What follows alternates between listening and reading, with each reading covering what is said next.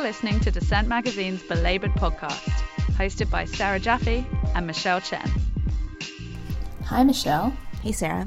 And welcome to episode 106 of Dissent Magazine's Belabored podcast. Today, we get a report from the picket lines and the movement for single payer healthcare with National Nurses United's Jean Ross. But first, the news. This Sunday, a crackdown on protests by teachers of the National Coordination of Education Workers, CNTE, who are the leaders of the independent teachers movement within Mexico's National Union of Education Workers, SNTE, in Oaxaca, left nine dead and injured 53 civilians and some number of police. The protests were part of an ongoing battle against education reform in Mexico. Some of this will sound familiar. That includes testing of teachers, merit based pay and promotions, and the mass firing of teachers. Mexico's normal schools, the teacher education schools, have often been sites of both upward mobility and radicalization for Mexico's working class. So, of course, they are a target of this education reform policy. They have also been the targets of state violence. Most recently, you may have heard of Ayotzinapa, where 43 normalistas were disappeared. Protests have been escalating for years around education, teacher strikes, and crackdowns by the state that eventually led to the firing of 3,000 teachers this May and the arrest of union leaders under allegations of money laundering and other things that the teachers argue are unsubstantiated charges. Parker Asmann at In These Times writes, quote, What's more, reports have surfaced from the Mexican outlet Sin Embargo claiming that local hospitals have been closed to the public and are only being used to treat wounded police officers. Local reporters have also claimed to be directly targeted by police for taking video and shooting photographs of the clashes. The Mexican Human Rights Commission lists a local reporter of the newspaper El Sur del Istmo as one of the people killed thus far. English language reporting on this situation has been pretty sparse, but a story at Telesur English said that some 200,000 doctors and nurses plan to join a national strike on June 22nd. The doctors, the report said, face the consequences of state repression, caring for the victims of violence, and face neoliberal reforms of their own profession. It is easy, of course, to look at the situation in Mexico and assume it has nothing to do with what we face here, but the similarity of the reforms that the teachers are battling should give us all pause. As college grows less affordable for many of us, students have turned to essentially the payday lenders of higher education. For profit colleges like University of Phoenix and Corinthian schools have made a killing off of deeply indebted students by roping them into subpar diploma mill programs. And just as the big banks collapsed a few years ago, so too now goes the higher ed speculative bubble. It's now bursting, but many former students, unfortunately, have been left holding the bag, along with their totally worthless diplomas as their schools have gone under. So there have been legal investigations and lawsuits, but only now has the Department of Education finally moved to make those former students whole in a meaningful sense by canceling their ballooning student loan debts. So, despite a cascade of fraud scandals in recent years, many for profit schools have avoided legal liability through these so called enrollment contracts, and that's at the heart of the new regulation that the Department of Education just rolled out. These contracts often continue to block uh, former students' access to civil courts by forcing people with financial disputes into mandatory arbitration proceedings. These are corporate controlled extrajudicial processes that tend to be pretty well stacked for the corporation rather than the complainant. And, you know, if your diploma ended up being a subpar program that didn't lead to anything and has left you thousands of dollars in debt, uh, that's a pretty big legal grievance. Uh, but as long as you're bound by this forced arbitration clause, your case is then shunted into a corporate controlled uh, mediation program uh, with a third party agent that's basically been appointed by the company. And as you might guess, the process is pretty much rigged against you. So the Department of Education, because it has a stake in protecting the loan funds of these former students, has moved to uh, restrict the use of these forced arbitration clauses. Um, the new rules complement a parallel effort by the Department of Education to expand an obscure legal mechanism known as defense to repayment as the primary legal channel to provide loan forgiveness to aggrieved former students of schools like Corinthian. The Department of Education now promises to expand the process to grant discharges uh, to groups of victims of the scandal ridden for profit schools, but relief so far has been halting, and many still complain that the process is too bureaucratic and essentially unfair to students. Since the rule would cover institutions benefiting from federal direct loan funds, a crucial spigot for for profit colleges and trade schools, advocates say that this might likely change the contracting practices throughout the industry. It would not completely bar such arbitration clauses, however, if they are so cleverly written as to deceive students into signing away their right to sue without them really knowing it. And uh, if you've ever really skimmed through 400 pages of legalese when signing a contract with a financial services company, you kind of know how easy it is to do that. Meanwhile, former students with the Debt Collective, which is the anti student debt movement, uh, are still angry. They continue to campaign for a more inclusive, more streamlined, uh, and more transparent process for getting financial relief through the Department of Education. Uh, rather than relying on individual students to come forward with claims, um, they think that the Department of Education can be doing a lot more to essentially say, okay, Corinthian schools and these other chain schools have all gone under. These students are uh, entitled to some wholesale form of relief. So, where the movement goes from here uh, yet to be seen, but uh, this is a sign of progress. And as those for profit schools go under, now the challenge is figuring out a way to start a new political conversation about making college free and accessible for all.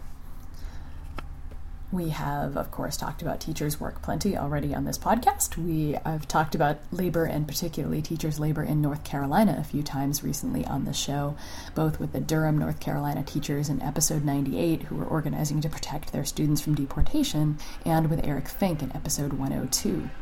Last week, teachers and their allies in the state held a 23 mile protest march from Durham and North Raleigh to the state capitol, where 14 of them were arrested blocking a downtown intersection. The group had wanted to meet with Governor Pat McCrory, but when they arrived at the Capitol, they found the doors locked and decided to sit in in the street. Obviously, we're not getting the governor's attention. He was last night at a fundraiser for Donald Trump, catering to the wealthiest 1%, said Todd Warren, a Spanish teacher from Greensboro who was one of the protest organizers. The teachers are decried the crumbling conditions in their schools, describing cockroaches in the halls and broken toilets in the bathrooms, while the state pours money into vouchers for private schools and charter schools. They criticize the closing of public schools and takeover by the state and other moves that are straight out of, you guessed it, the corporate education reform playbook that longtime belabored listeners are probably pretty familiar with by now. They decried the fact that the state spends over $2,000 less per student than the national average. The protesters were part of Organize 2020, a group that is sponsored by the North Carolina Association of Educators.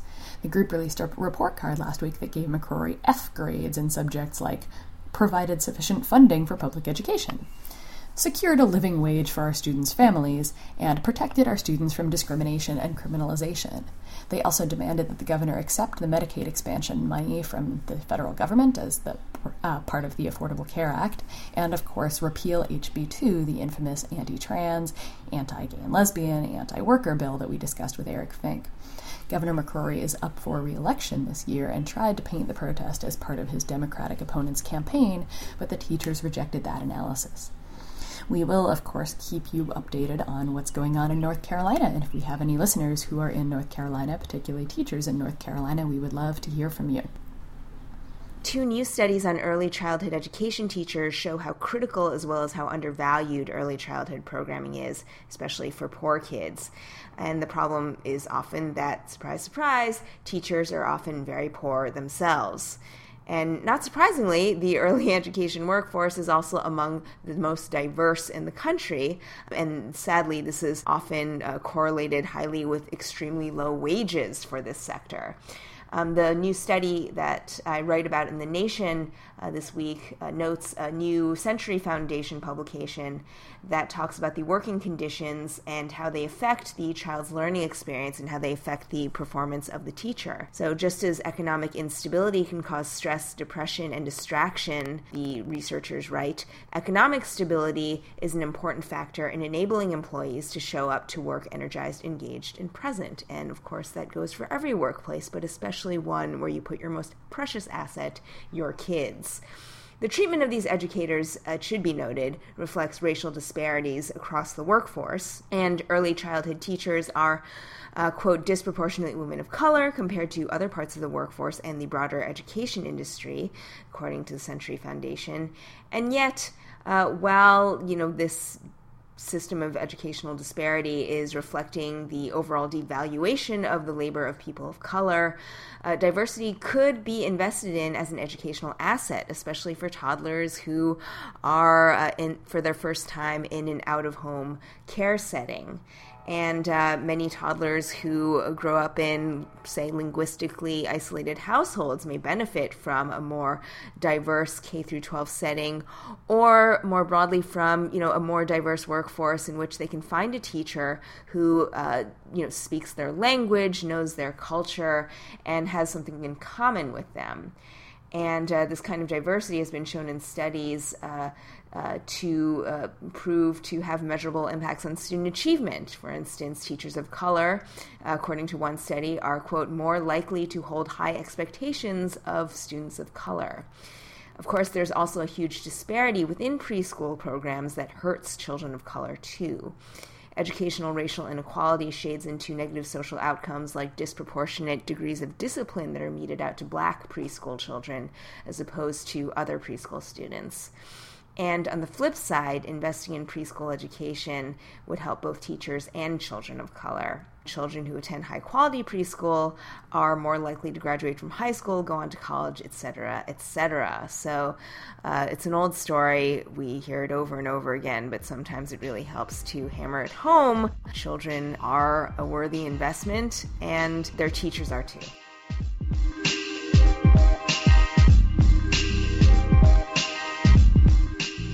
Now we have a conversation with Jean Ross. She is co president of National Nurses United. She is a registered nurse based in Minnesota, and she is out on strike today. And she's here to talk to us about what the workers are demanding at the picket line, and also to talk about the economic justice agenda that the nurses are pushing on a national level. Uh, the nurses in Minnesota, through Minnesota Nurses Association, which is a division of National Nurses United, are on strike, 5,000 nurses. Okay, so explain uh, why the nurses are striking today and what prompted the union to make this move, um, especially with this particular group of hospitals that you're targeting. Well, we have kind of a unique situation here in the Twin City area, Minneapolis, St. Paul. We have several systems that bargain with our nurses all at the same time, many facilities. So most of the systems came to us in December of last year and said, we think things are going okay. How about if we just open the contract to talk about wages this time around mm-hmm. and leave the rest of the contract intact as it is? And the nurses talked it over and they said that would be fine. Well, we approached the Allina system, which is the one where the nurses are on strike now, and said the other systems through your hospital association wanted to do this, and we think a good idea are you? And they said no. Their plan was to try to reduce the number of healthcare plans that they offer their employees. The nurses have been able to hold on to the good plans that Allina has offered for years and years through their contract, and they weren't about to give it up now and go to plans that in the long run are more costly because they may not have higher deductibles but you end up paying more in copays and premiums. And so, what are the key demands that are on the table right now as you move forward with the talks, or move try to move out of the impasse? Well, um, the nurses told the employer that since they did want to open up the whole contract, fine, we will look at insurance, making sure we keep it or possibly make it better and also look at things that they have been trying to discuss for some time, indeed at all the hospitals here, which is a level of safe staffing, in other words, nurse to patient ratios, and some kind of a plan that they are supposed to have in place for, for example, workplace violence, because we did get a workplace violence law put into place recently, and not all the hospitals have complied with having their uh, programs, their plans set up so that everyone knows, including the nurses, that it's in place and what to do. Um, and I understand that there are other uh, strikes that NNU has lined up um, in Massachusetts and California. Can you talk about what this has in common with the labor actions there, um, how you're coordinating, if at all, and um, you know why this is sort of a national fight as well? Well, the issues, no matter where you go across the country, are the same. Indeed, around the world are the same. That's why we have Global Nurses United. But in Massachusetts and in LA in particular, it's again about safe staffing, having an adequate number of nurses there, safe patient handling because nurses are getting injured on the job. There was a strike in Watsonville also in California, and that I hear has just been settled. Oh. So the nurses at Kaiser in LA will be going out tomorrow, I believe. There is a four day strike. And I think the one in Massachusetts begins on the 27th, if I'm not mistaken. What's been the public reaction um, at, at, the local level? Um, how has the community responded to the strike, and you know what what uh, what kind of reception have you guys been getting on the picket line? Oh, it's wonderful reception here in in uh, Minneapolis and St. Paul, and indeed the suburbs where the other Allina facilities are striking. Lots of honking, uh, lots of you get them, guys. That's enough greed, meaning the hospitals. Yeah. I would imagine it's not unanimous. Usually issues aren't. The patients themselves have been very supportive. A couple of patients were crying. I don't know what I'm going to do. I don't trust new people I don't know. And that, that's hard because it's a really hard decision to make when you're forced to strike. Um, but the public support has been pretty overwhelming. Yeah. Mm-hmm. Yeah. Right. Obviously, you know, when when nurses go on strike, it's different than walking out of a factory or even a restaurant. Um, the patients still need care. Mm-hmm.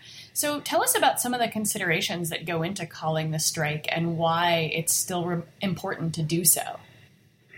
Well, you know, we have this saying: if your nurses are on the outside, there's definitely something wrong on the inside. Yeah. Because we don't take it lightly. We, I mean, it is our job to uh, care for the patients. I know that the employer always says, we do too. That's our job. But truthfully, with the for profit, corporate driven healthcare system we have in this country, that isn't true. Their main job is to protect the bottom line and to look at profits, whereas ours is to care for and advocate for the patient. Right. So when it becomes difficult to impossible for us to do that, and then we really do have to take a stance. And that's why I say when we are on strike, we are forced into it. There is no other way. If we believed there were another way, we would be using it.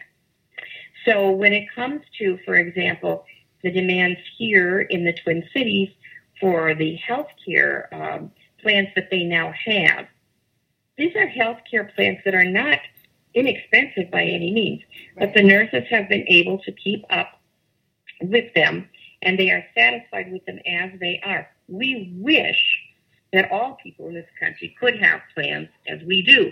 In fact, when the hospital said for ease of administration, they wanted to offer the same plans to the rest of the employees uh, as the nurses have. In other words, they'll all be on the same plan. The nurses said, fine, go back, return to these plans, give them to all your employees. Right. We're all about helping everybody else. It doesn't have to be exclusively reserved for us. And of course, the employer said, no, we don't want to do that. It's in essence what I would call a race to the bottom, go to the lowest common denominator. So we're not going to do that. We're not going to let ourselves down. You talk about, uh, you know, when you fly on a plane. Yeah. What do they tell you? Put your mask on first. Take care of yourself so you can take care of others. And that is indeed what we intend to do. Just to be clear, uh, this is a private hospital chain you're talking about? It is. It is. It's a, it's a not-for-profit uh, private hospital chain. However, we, you know, in Minnesota, all we have is not-for-profits, and we don't really see the operation running any differently than the private for-profits across the country. Right. It's, the mantra is the same. It's the bottom line. Right. And a so-called race to the bottom, as you point out. Um, so, related to nurses' healthcare plans, I mean, you talk about how there's this continual effort to squeeze, uh, you know, the the good that you've managed to eke out in your uh, past contracts. Um, talk about what it means and how ironic it is, perhaps, that you have healthcare workers who are struggling to secure their own healthcare. Um, what does that say about the overall sustainability of our current healthcare system when the workers on the front lines providing the care um, you know, are are actually struggling uh, to stay healthy themselves. Mm-hmm. And uh, you know, what, what what do you what do you say to to patients who are viewing it from the other side? Well, that's exactly right. In fact, uh, it's funny when you ask about the public support or not, and the patients, they actually still believe, um, because it's it's been a, a rumor for years, that nurses enjoy paid for health insurance, that it's free. We because we work in hospitals, we don't have to pay for it. So they're actually kind of shocked when they find out that indeed we do pay for it, and in in fact more than any others, and that we have to fight every day to keep what we have bargained in our contract because they're continually trying to take it away. You do want your nurses to be healthy. You know, we've talked about uh, sick care for traditional groups of workers who have never had it. For example, people who work in the food service industry, you want those people to be healthy. Well, you certainly want your nurses to be healthy. And if they become injured or ill, you want them back on the job as soon as possible. You don't want them infecting patients and you want them at their peak. And when you have to worry about things like co-pays and uh, going to only that system's physicians and healthcare groups when you would prefer to go to your own doctor because it'll cost you an arm and leg, according to the Alliance Health Insurance uh, program, then um, you're not going to do it. And that puts you in the same position as some of our public who really don't have the best health care. And related to the health issue, aside from just overall sustained care, you talked about the immediate sort of risks of injury and uh, you know workplace safety issues. How does that fold into the healthcare picture for healthcare workers? And what should people know about how physically demanding uh, and, and of course mentally demanding uh, the job of nursing actually mm-hmm. is from day to day? Right. I think a lot of people don't realize that. I think if you've been fortunate enough to not be in the hospital and not have a loved one in the hospital, you may not have seen nurses working as they do now. We do not sit at a desk and uh, fulfill doctor orders. We are titrating drips. I mean, there's a, of course, a, an immense amount of uh, science and math that you need to know. Our jobs are difficult and they are demanding, but they're also very, very rewarding. And what is so bothersome to us, what is so hard to deal with, is the fact that the employers have this attitude of, well, yes, we'd like to give you more help, and we know that according to your licensure and what you say is safe, you know, you should have more staffing. We want you to just do the best that you can. And that's not okay because that's when people get hurt, that's when people die, and that's actually when nurses and other healthcare workers also get hurt. So um, the kinds of things that we do, uh, for example, the highest back injury rate in the country is nurses and nurses' aides, orderlies. And that's not necessarily because we try to lift or help someone that was too heavy, but it's years and years and years of what we call micro injuries to our muscles and um, and to our discs. Little teeny tiny tears every time you try to help a person pull them up in bed because they've slid to the foot. This kind of thing over time injures you. Yeah. And so those are the kinds of things that uh, we try to prevent. And we do indeed have ways of preventing them. But again, the hospitals do not always cooperate. Either they don't have the lift equipment that we need, or it's in such an inconvenient space that nurses and others don't take the time to run get them because their need for the patient is immediate to run to another floor or down several hallways to get the equipment. They just don't do. Right. Um, you talked about like sort of chronic injuries over time. Is that something that's readily treatable through workers' comp, or how, how do you deal with that when you're trying to like prove that your job basically injured you over the course of like ten years? Well, I will tell you that with the advent of the MRI, it's become easier because before that, if you couldn't point to an X-ray or a blood test, it's all in your head, you know. There's nothing there to substantiate your claim. Now, thank goodness, it, it's easier But the fact remains, some of us who have been in this profession for years, I myself have worked for over 40 years, um, but I've also had to counsel young, young nurses in their early 20s who put their heart and soul and money into a college education to become a nurse, and they will never, ever be able to work in the hospital again. They will have to do, if they're lucky, another type of nursing. If, and then there's the going home to your family and knowing your back will never be the same again. That there's little to nothing they can do for you, even after surgeries. Yeah, it's no wonder that um, turnover is an issue with those kinds of working conditions. Um, going back to the issue of staffing ratios, um, I know that uh, Minnesota and, of course, California have been at the forefront of the battle for safe staffing ratios. Um, I know California has mm-hmm. legislation in place. Um, what's the state of the debate in Minnesota, and how do you hope your action today is going to fold into that? Well, we hope, of course, we'll move closer toward. I if you can't get it legislatively, we've always said we will try through bargaining, through our contract, and through the legislature. And I'm you might not know, but the last time around at the legislature here in Minnesota and before that, they tried to pass the buck saying, well, they're unionized. They have contracts. You should get us through your contract. Well, what we're trying to tell the legislators is we have never been able to achieve that. So we still push forward for legislation at the state level and the federal level, and we try to bargain it into our contracts. So hopefully it'll move it a little bit forward, but they're very, very stubborn. Again, it, it amounts to who's in control here. And when you when you have a license that dictates how you practice, what is safe and what isn't, that's on you. That's on your conscience as a nurse.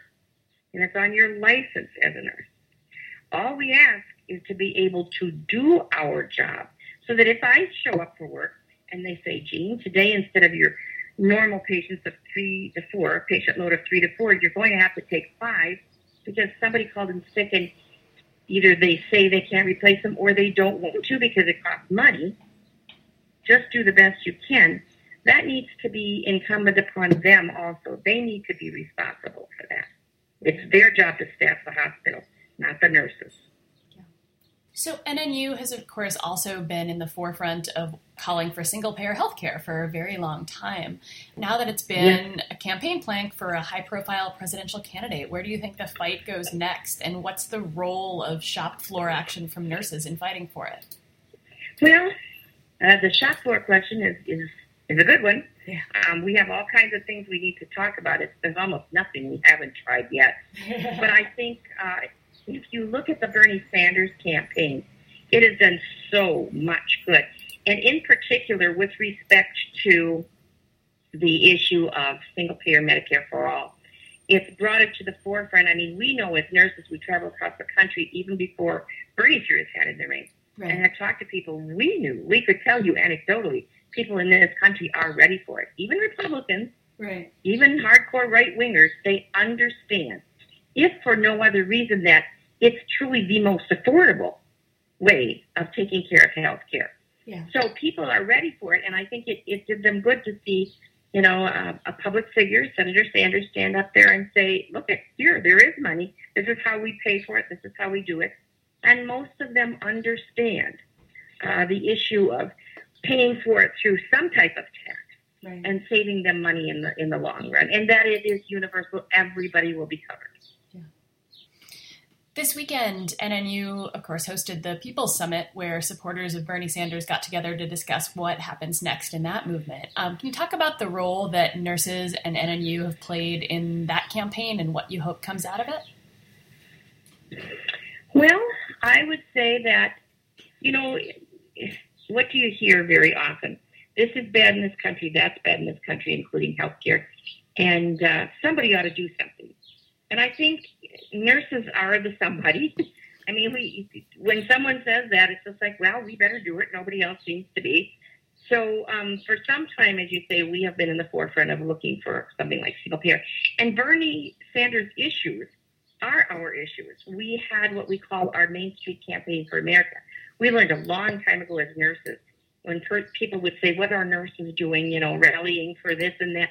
Uh, what does that have to do with nursing? Well, it has everything to do with nursing yeah. because these issues are public health issues. Right. All of these are public health issues. Right. So here we have a man who is willing to spearhead all of the ideas that nurses care so much about because we care for the public that we just went with it. There's a very good reasons for nurses to be at the forefront. We have been thanked so many times, both at the People's Summit and by strangers on the street. If you wear any kind of paraphernalia that indicates you're a nurse or they know about your organization because they see it on your shirt or in a bag, they'll stop you, you know, complete strangers and say, thank you, almost as if you were a veteran. Thank you for your service. Thank you for what you're doing for us. And uh, we do it gladly. Yeah. Yeah, that's funny. I always uh, think of the, the surveys that show that nurses are like the most trusted profession in the country. Way more than politicians. Well, exactly. They they tend to rank sort sort of in the bottom there. um, the and we we uh, we knew that when we went across the country, you know, on our big red Bernie bus. Right. In fact, that's what the shrink wrap said: the most trusted profession, trust Bernie. And people do want to know why. Yeah. And so I think we were able to get uh, education out to so many people, um, telling them that regardless of who ends up being president, these are things you should expect as an American citizen. Yeah. People in this country, people across the world deserve this, and that's why we continue to work to make sure that it happens. Yeah. And it will. Yeah. Yeah, at the People's Summit, um, Naomi Klein talked about the role of nurses and care workers in the fight against climate change. Um, can you talk about this Mhm. and the, the particular role that, again, that nurses and that NNU have played in that fight? We already have so many disorders and diseases that we are battling that have been around for generations. We don't need new ones. and indeed, diseases that have been around but have traditionally been in another part of the globe Right. and have been able to be kept there and at bay because of help from us and things that that country has done with its excellent nurses and doctors. That's all going to be changed, and indeed you see that changing. And it has to do with the fact that the policies that we've had in place in this country and in others, anywhere you have a multinational corporation, the deforestation, for example, it's going to continue to take away habitat from animals, insects, etc., that stayed in their own little zone and now have to search farther and farther for their habitat. These things are going to eventually come to humans. And when you look at the state of that kind of thing, and then the, the bigger storm due to the climate crisis, uh, the fact that we are going to be called upon more and more often to do things like we do through our RNRN program, where we send people in to, you know, the aftermath of hurricanes, tornadoes, um, typhoons.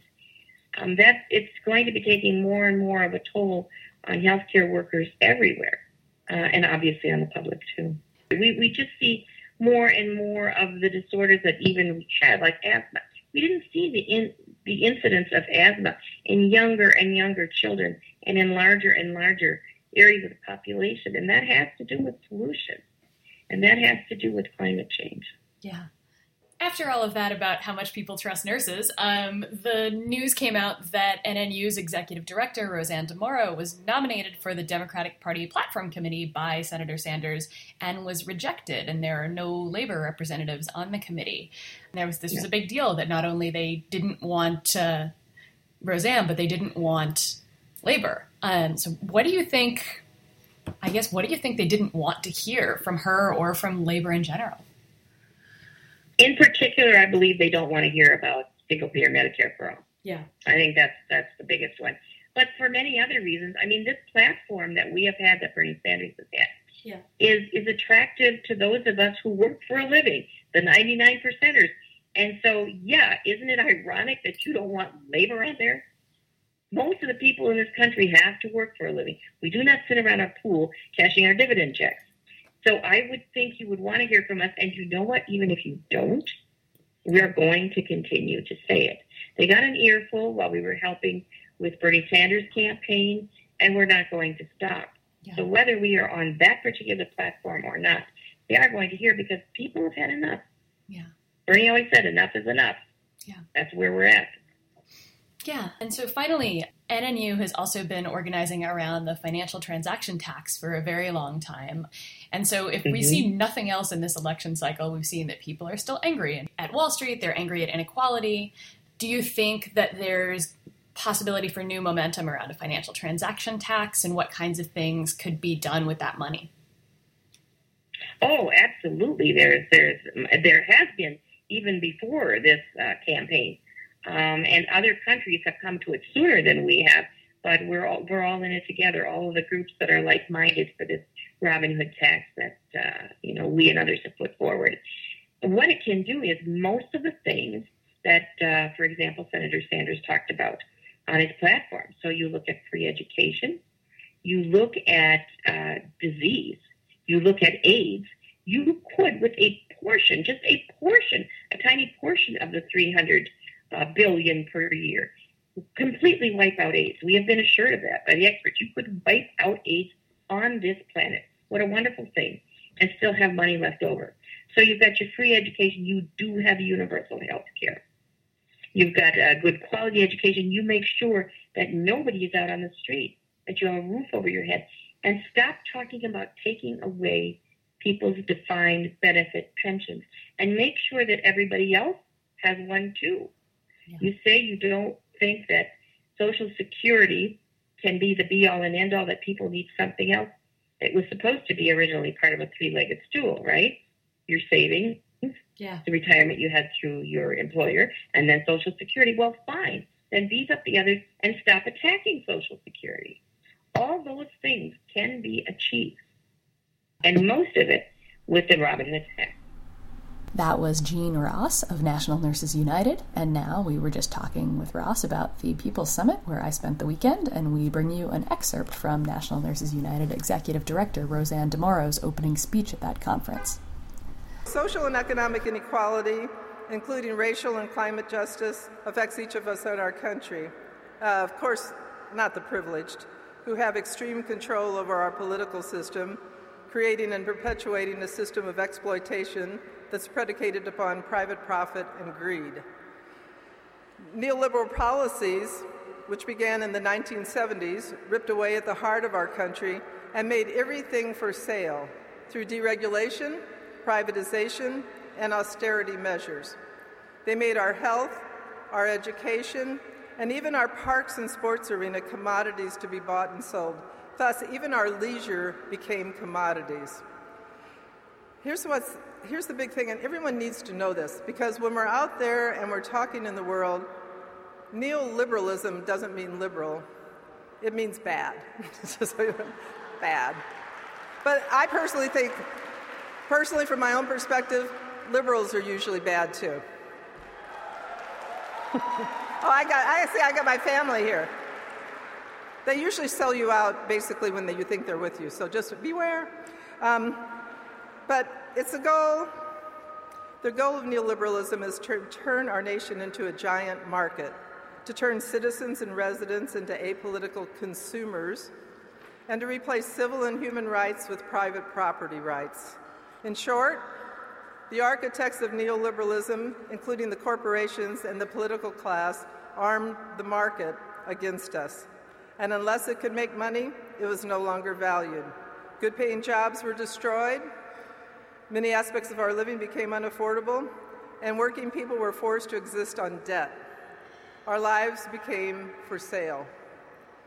The thing that strikes me the most about neoliberalism is that corporations and the 1% redefine the concept of free. This is the thing that bothers me the most, I think.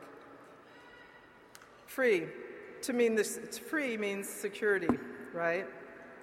But the hostility against the promise of Medicare for all, free public education, tuition symbolizes how far we've sunk as a country. These are all now seen as commodities where they should have been basic human rights.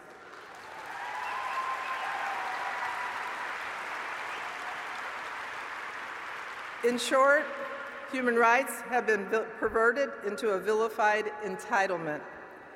Once Wall Street took control of our country, most and most of our politicians and institutions, they collectively turn their back on human suffering. But throughout history, oppression has always created uh, resistance and struggle. And now we're at, the, at a crucial, critical mass, and we're at a turning point in history. That was National Nurses United Executive Director Roseanne DeMoro speaking at the People's Summit in Chicago last Friday. You're listening to Belabored, a Dissent Magazine podcast. Links to articles mentioned in this episode may be found at dissentmagazine.org.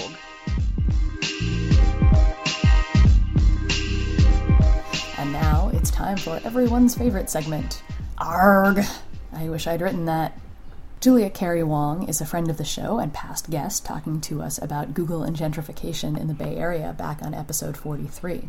She is now a full time reporter at The Guardian covering similar issues, and she has a piece out this week titled Fund It, Not Run It Big Tech's Universal Basic Income Project Has Its Skeptics. Basic income has, as belabored listeners no doubt know, become a popular idea in recent years. Former SEIU head Andy Stern just released a book calling for it. While it's debated hotly in labor circles, the tech industry in particular are big fans, and one tech company, Y Combinator, which Julia describes as Silicon Valley's premier startup incubator, is out to test its basic income theories in Oakland. As the Bay Area gentrifies with tech money, the question of what happens to the people who are already there, who don't have the money to keep up with skyrocketing rents and prices, continues to hover. But Oakland residents and organizers are not thrilled with the idea of tech capitalists experimenting on them. Dawn Phillips of Causa Justa, Just Cause, a housing and workers' rights organization in Oakland, told Julia, We agree strongly with the idea of a universal basic wage, and cited several types of work, like childcare and domestic work, that are traditionally unpaid. But, he added, the way in which we achieve social and economic change matters. If any entity is interested in doing something like this, it has to be done with the leadership of low wage workers and low wage worker organizations, people who are both most in touch with the needs of the community. They should fund it, he said of Y Combinator. They should not run it. The study plans to give up to 100 individuals what they term an amount of money that is sufficient to meet basic needs for six months to a year. The question, of course, is who decides what basic needs are and how much money fulfills them. On that level, the people of Oakland and the capitalists of Y Combinator might have very different ideas of what success looks like for this program. Julia interviewed Rob Reich, a Stanford professor who studies the ethics of philanthropy, not to be confused with the former labor secretary. He and he is cautiously optimistic about the system, calling basic income better than that other darling of tech philanthrocapitalists, education reform. But he has some warnings too. Julia writes Reich, who is critical of tech philanthropy that claims to want to improve the world, is not buying it, suggesting that the tech industry's interest in UBI is a play to, quote, get out in front of the political blowback that may come when technological innovation wipes away so many jobs that people are left without a way to earn a living wage. That's not to say it's a bad idea, he said. That's just to say it's not uninterested. In Oakland, Julia concludes, in 2016, there is no such thing as a free lunch. And my pick is a somewhat schizoid pair of articles uh, from Jacobin magazine, giving both sides of an issue that I am somewhat divided on. It's the case for and against Brexit. There is a socialist case for Remain by David Renton, and there is simultaneously a socialist case for leave um, by Neil Davidson. Should be noted also that I am recording this on the eve of the Brexit vote, so I do not know the results yet. Obviously, it's up to the Brits, and uh, it seems that whether you are for or against Brexit, the left seems to be squandering an opportunity to turn the debate into a productive dialogue on the future of Europe and the UK's position in it. So, Lexit, that is the left version of Brexit, is an idea that's gained traction among some leftists. Some would te- uh, deem it the hard left position. They reject this supposed notion of lesser evilism when it comes to the referendum, and they believe that Britain should vote to leave the EU. Neil Davidson warns it might be argued that some aspects of the EU could be subject to reform, but he writes the mechanisms by which this could take place are never made clear.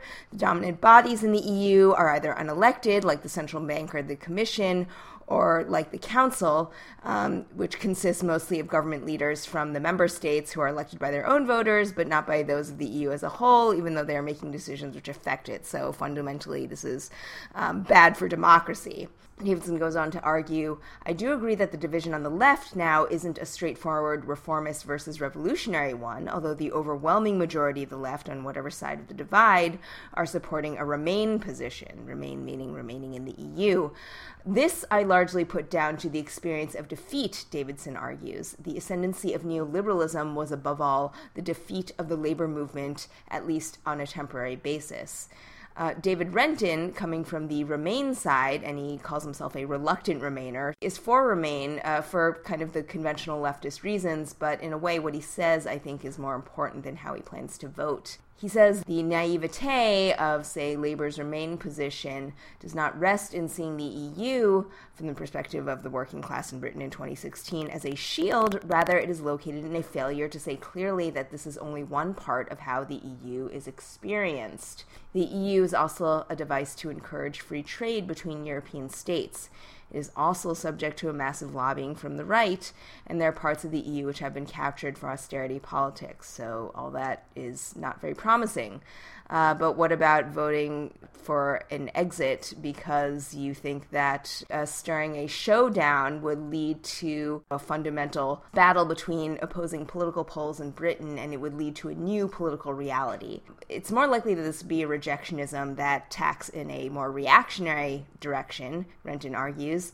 Since the right would feel empowered and vindicated, the left would look kind of incompetent. So um, he goes on to write if the opening to a new situation of political instability has to come about through a big victory for the press, parties, and the people of the right, it's unlikely that the instability which follows will assist the left. And he goes on to note that uh, history has uh, reiterated this lesson again and again, uh, and that, you know, sometimes people think that the only class which struggles is the working class, but the petty bourgeois is a fighting class too. There's a whole long, finely worked out history of left theory which explains what happens when social reactionaries begin to rage against a status quo. And of course, we don't need to look to history, we see a lot of that happening on both sides of the pond. So, what about the prospects for a new political reality? Um, Renton argues the idea is not that we accommodate to them, but that we defeat them and recreate different grounds of struggle and compel them to rally behind our banners there is a decisive exit victory, then this will be interpreted by politicians and by the public as a vote for the speeding up of austerity.